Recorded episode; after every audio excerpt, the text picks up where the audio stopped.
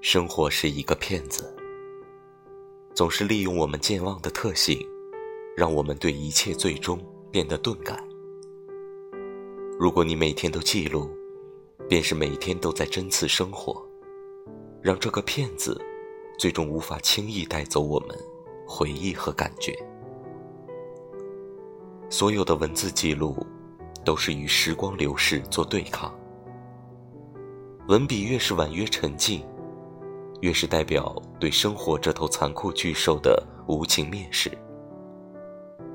明代文学家归有光的相继宣志，表达了对已故妻子的深沉怀念。庭有枇杷树，吾妻死之年所手植也，今已亭亭如盖矣。每读此段，总令人有眼泪夺眶之感。归有光用沉静的文笔约束巨大的思念，却让读者内心澎湃如海。一个人要跋涉过多少岁月，才能宁静如斯？无论经历多少生活磨难，你记忆最深刻的，不是嚎啕大哭之时，而是含泪继续奔跑一刻。